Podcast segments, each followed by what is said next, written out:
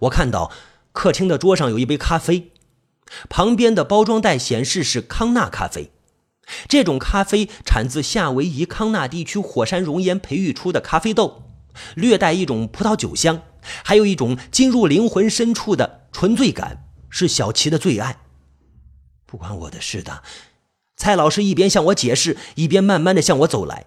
我大叫一声，转身打开房门，撒腿就跑。其实我的腿伤早就好的差不多了，平时装出一瘸一拐的样子，只是为了麻痹他。没想到现在居然派上了用场。蔡老师没有料到我的反应这么快，刚跑出宿舍，就被我叫来的群众给围住了。他是杀人凶手，快抓住他！他是杀人凶手。蔡老师稍稍的犹豫了一下，被众人扭住了胳膊。很快，有人发现了小七的尸体，警察迅速的赶来，带走了他。我也被带到了警局，将自己所看到的一五一十的叙述了出来。回到寝室里，我仿佛虚脱了一般，狠狠的睡了一觉。文燕却没有回来。半夜里，梦醒，我独自坐在客厅里，仿佛一座没有生命的石雕一般。黑暗中，我听到开门的声音，然后日光灯亮了，是文燕回来了。精心修饰过的脸上容光焕发，红彤彤的嘴唇仿佛喝了血一样。哎，婷婷，你一个人坐在这里做什么呀？我呆呆的看着文燕，仿佛不认识她。你干嘛用这种眼神看着我呀？为什么？什么为什么？为什么小琪会死？因为蔡文渊没有人性啊！是吗？我讥笑着。不是吗？文燕调戏似的看着我。警察告诉我，小琪是毒死的。致命的毒药，在他喝的那杯康纳咖啡里。一开始，我也认为是蔡老师下的毒。我停顿了一下，想从文燕的脸上发现什么，可是文燕一副完全不以为然的样子。我在蔡老师家住了这么久。从来没有看到蔡老师喝咖啡。那袋致命的咖啡，是你特意留给小七喝的吧？我把钥匙遗失，你捡到之后没有立刻交给小七，而是自己先偷偷溜进去，在康纳咖啡里下好毒，然后再让小七溜进去破坏铁柜。我想，你可能早就知道铁柜里放着蔡老师和那些女生的性爱裸照。小七受了刺激，肯定会喝杯咖啡让自己冷静下来，而你算准了时间，打电话让蔡老师赶回家，故意安排两人见面产生冲突，然后小七毒发身亡，我又恰好成为目击证人，人证物证俱全。蔡老师是跳进黄河也洗不清。哼，文燕轻蔑的笑了笑，蔡文渊这种人。早就该死，可是小琪呢？他是无辜的，没有人是无辜的。文燕一个字一个字的说着，他们全都该死。我终于明白了，原来不但是美玲、小琪，你也喜欢上了蔡老师。我如梦方醒。所谓的笔仙，完全是你一手策划出来。当时你握住我的手，想画什么就可以画什么。我们所看到的美林的冤魂都是幻觉，是你在我们喝的水里放了致幻剂。所以你怎么想？淑慧的死，是不是也是你做的？淑慧不是自杀，而是被你掐死的。然后布置成自杀的场景。那天晚上，你肯定在我们喝的水中放了安眠药。让我们睡得很熟，以方便你行事。”我越想越害怕，惊恐的说道。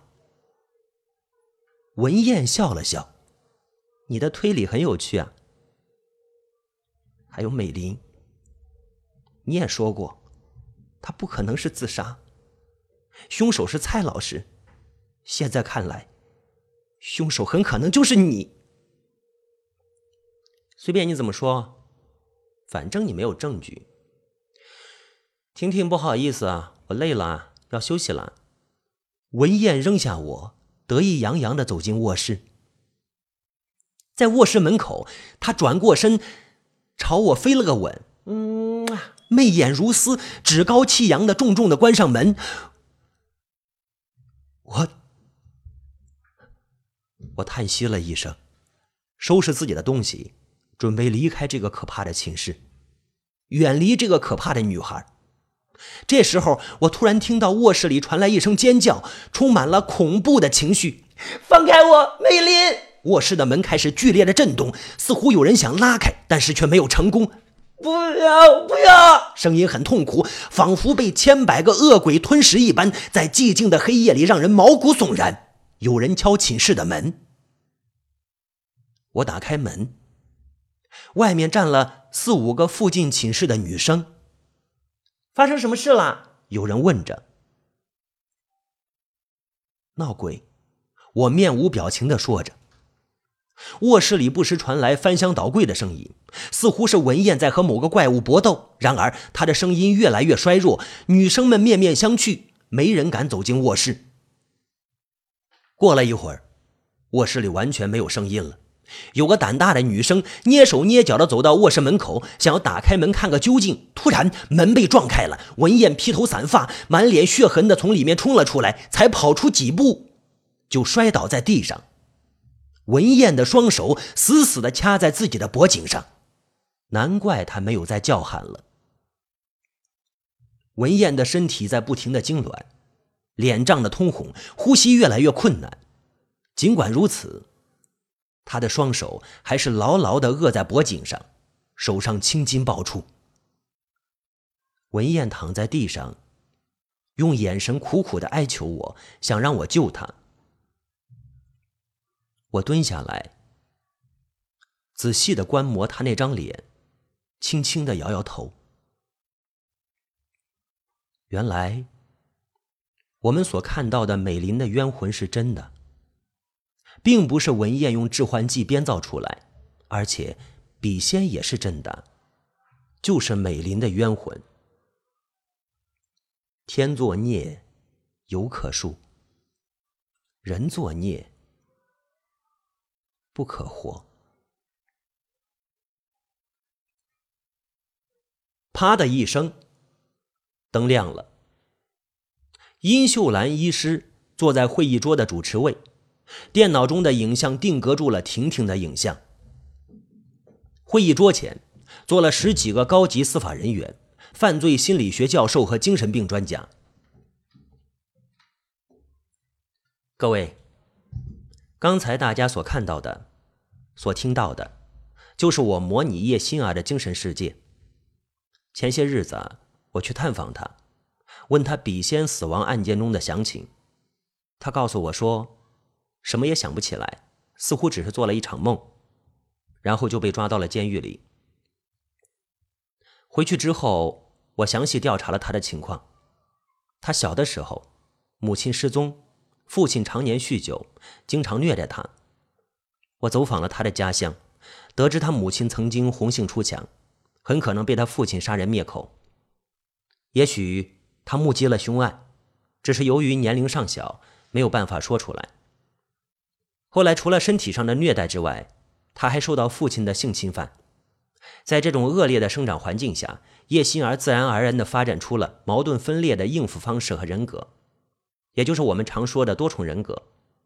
多重人格是儿童面对恶劣的生长环境的时候做出的无奈的同时，也是充满智慧的选择。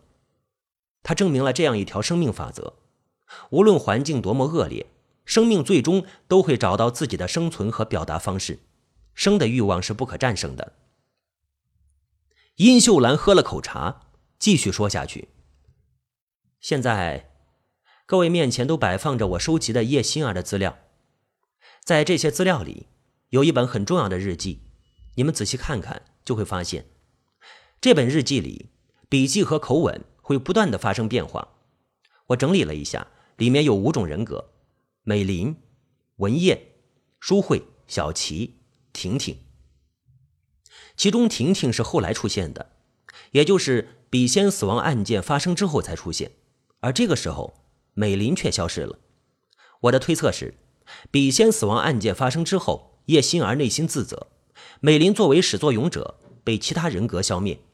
为了弥补美林的空白，保持多重人格的平衡，叶欣儿又延伸出了婷婷这重人格。我将日记的内容按照时间的顺序进行了整理，巧得很，这个虚拟世界中也发生了笔仙事件。同寝室三个女生的死亡和现实世界中极为类似，一个溺死，一个吊死，一个毒死，看上去都像是在自杀。在虚拟世界中，凶手是文燕，但是在现实生活中，文燕主导了叶心儿的主体人格，也就是说，文燕将现实生活中的所作所为，在虚拟世界中再次重演了一遍。只不过这一次，他遇到了更强大的对手，一个完全的新人格婷婷。理论上，多重人格的所有人格都不会重合，都生活在各自的世界里。我对叶星儿用深度催眠和药物治疗相配合，尝试着让这些人格重合。结果，这些人格相互残杀，如我刚才电脑所模拟的场景。最后胜利者是新人格婷婷。我对婷婷进行了深度分析，这个人格本质上还是善良的，并不具备攻击性。所以我恳请各位对叶心儿的罪行。重新判罚，原本犯罪的很可能是文燕或者其他人格，而现在主导叶心儿身体的是一个叫婷婷的善良女孩。我认为，即使对叶心儿的主体人格心存疑虑，也不应该关押在监狱里，这会让她的人格心理进一步恶化。最适合的办法应该是把他关押在精神病院里，让我们继续观察治疗。多重人格是人格障碍中最难理解的领域。我希望你们能支持我继续这项研究，谢谢大家。殷秀兰医师站起来，重重的向各位在座的鞠躬，拜托了。会议室里相互交头接耳，一片议论的声音。最后，各界统一了意见，同意了殷秀兰的要求，叶星儿被转移到了青山精神病院。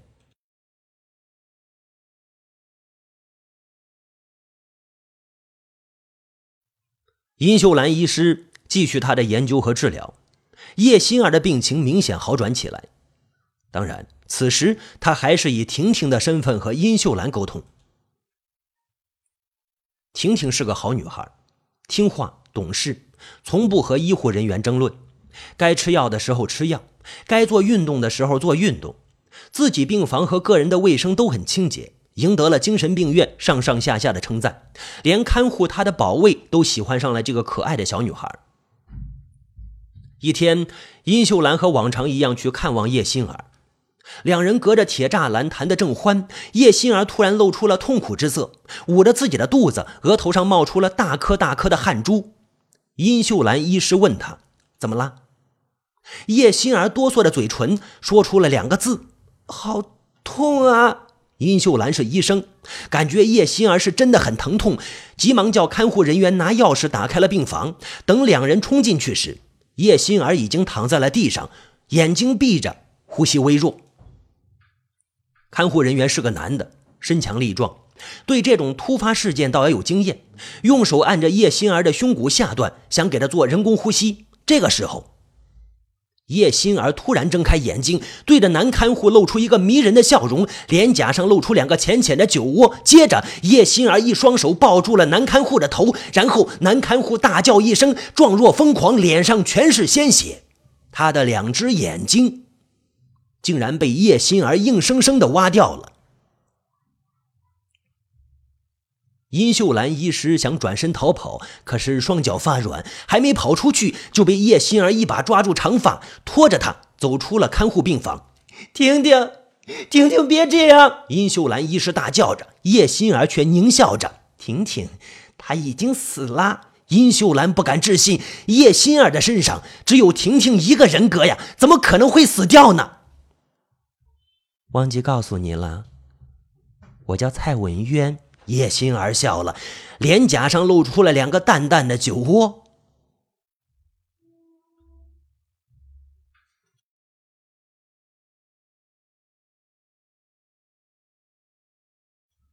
我眼睁睁的看着文燕慢慢的被掐死。叹息着走出寝室，走下了女生宿舍。夜黑茫茫，看不到尽头。这个世界到底是怎么回事？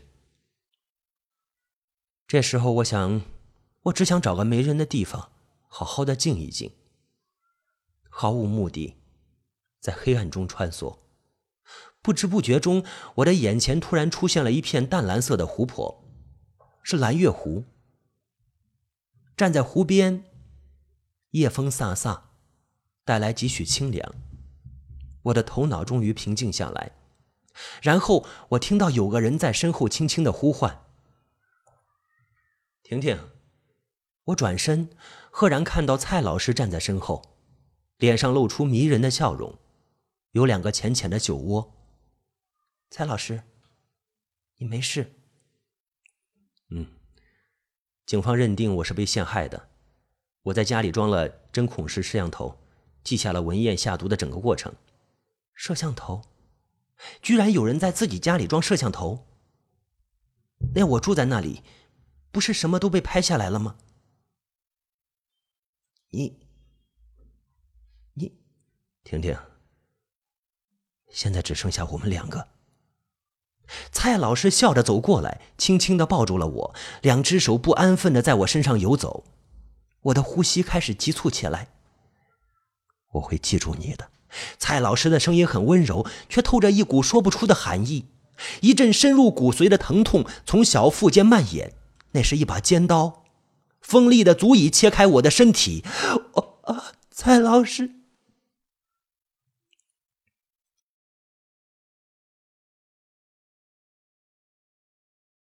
殷秀兰医生终于明白，为什么婷婷说所有的女生都喜欢蔡文渊。